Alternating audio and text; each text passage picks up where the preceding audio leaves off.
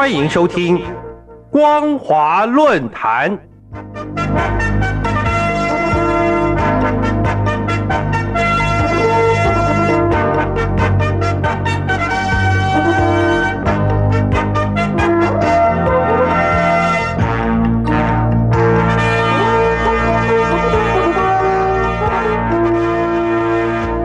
各位听众朋友，大家好，欢迎收听本节的光华论坛，我是苏燕。我们今天要谈论的主题是乌克兰危机诱发中俄金融联盟情势。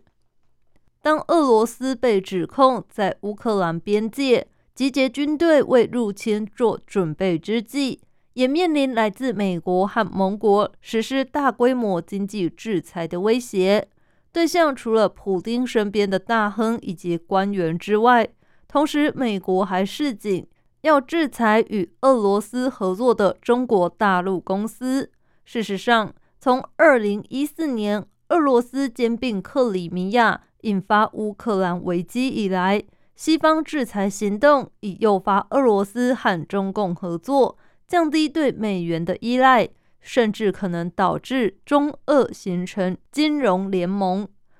中俄加强经贸合作与应对西方制裁的能力，可从二零一九年习近平曾抵达莫斯科进行国事访问，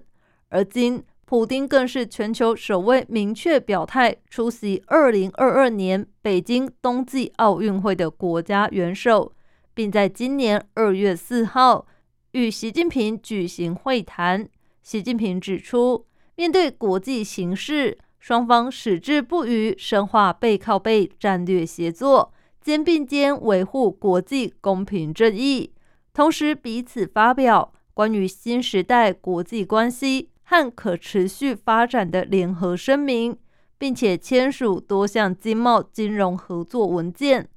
俄罗斯因为乌克兰危机引起美国与西方制裁，诱发中俄另辟蹊径金融联盟合作趋势。美国制裁俄罗斯，不仅威胁冻结对象在西方国家的账户，美国盟友甚至讨论禁止俄罗斯使用被称为全球银行金融电信协会的全球银行金融通信系统。如果俄罗斯被禁止使用该系统，加上计划中的其他金融制裁，那么俄罗斯的银行和金融系统将会受到很大冲击。美国对伊朗进行的经济制裁当中，就包括将伊朗排除出 斯威夫特， 以此在金融上孤立伊朗。对俄罗斯而言，被 斯威夫特 排除不仅威胁到国家安全，而且涉及战争与和平问题。二零二一年十二月，普丁与习近平在视讯会晤时就曾经宣布支持建立独立于第三国的金融基础设施，以方便相互贸易结算。俄罗斯为了减少被排除出 斯威夫特 的冲击，建立了专属的国际支付系统——俄罗斯金融讯息传输系统。中共也组建人民币跨境支付系统。而今，俄罗斯正与经贸伙伴一起努力降低美元在国际结算中的比重，与此同时，和贸易伙伴国转向以本币相互结算。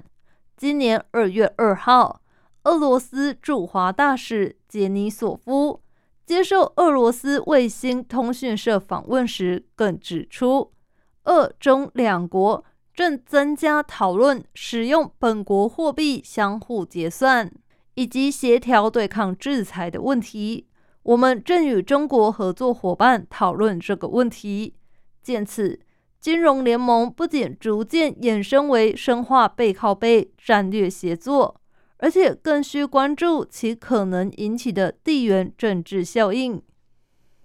普丁前经济顾问、欧亚经济委员会一体化与宏观经济委员格拉季耶夫也认为，美国与中俄的地缘政治对抗加强，由俄罗斯、白俄罗斯、哈萨克、吉尔吉斯、亚美尼亚等前苏联国家所组建的欧亚经济联盟，应该和中共加强资源方面的合作，维护自己的独立，并且强调俄罗斯和中共货币金融合作的重要性。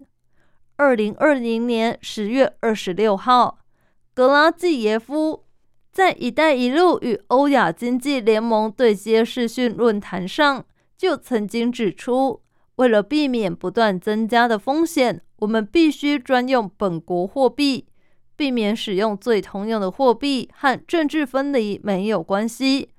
而是为了保护欧亚经济共同体成员国，让他们的经济免受他人控制。据中国驻哈萨克斯坦大使馆商务处网站公布讯息显示，欧亚经济联盟内部用成员国货币结算量已接近 百分之五十。目前欧亚经济联盟国家和大陆贸易量的一半不经由国际通用的 S W I F T 跨境支付系统，可见今后欧亚经济联盟将建立专属的货币金融体系。俄罗斯和中共之间已经建立了类似资金转移渠道，其中哈萨克作为中亚五国最大国，以及具有地缘政治辅佐作用，对金融联盟将产生链接效应。随着美中贸易争端升级，以及美国加强对大陆企业、机构和官员进行制裁，不仅令中共担心会遭到金融制裁，甚至被排除在美国主导的 S W I F T 国际清算系统之外。固然，中共增加了去美元化的动力，把人民币国际化作为一种长期战略，但并没有像俄罗斯舆论直截了当提出去美元化，或是挑战美国全球经济主宰地位。中国证券监督管理委员会副主席方星海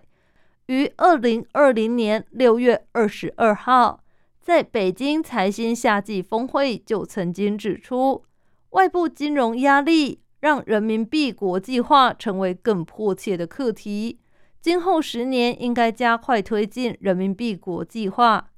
他也列举说明，美元资产价值面临的不确定性增加，以及美国货币政策增加全球货币金融体系的不稳定。同时，方星海还指出，中共依赖美元支付的对外贸易安全性问题。他表示，俄罗斯企业和金融机构受到制裁，已经说明依赖美元支付体系的问题。中国需要未雨绸缪，做好真正的应对准备。而且还强调，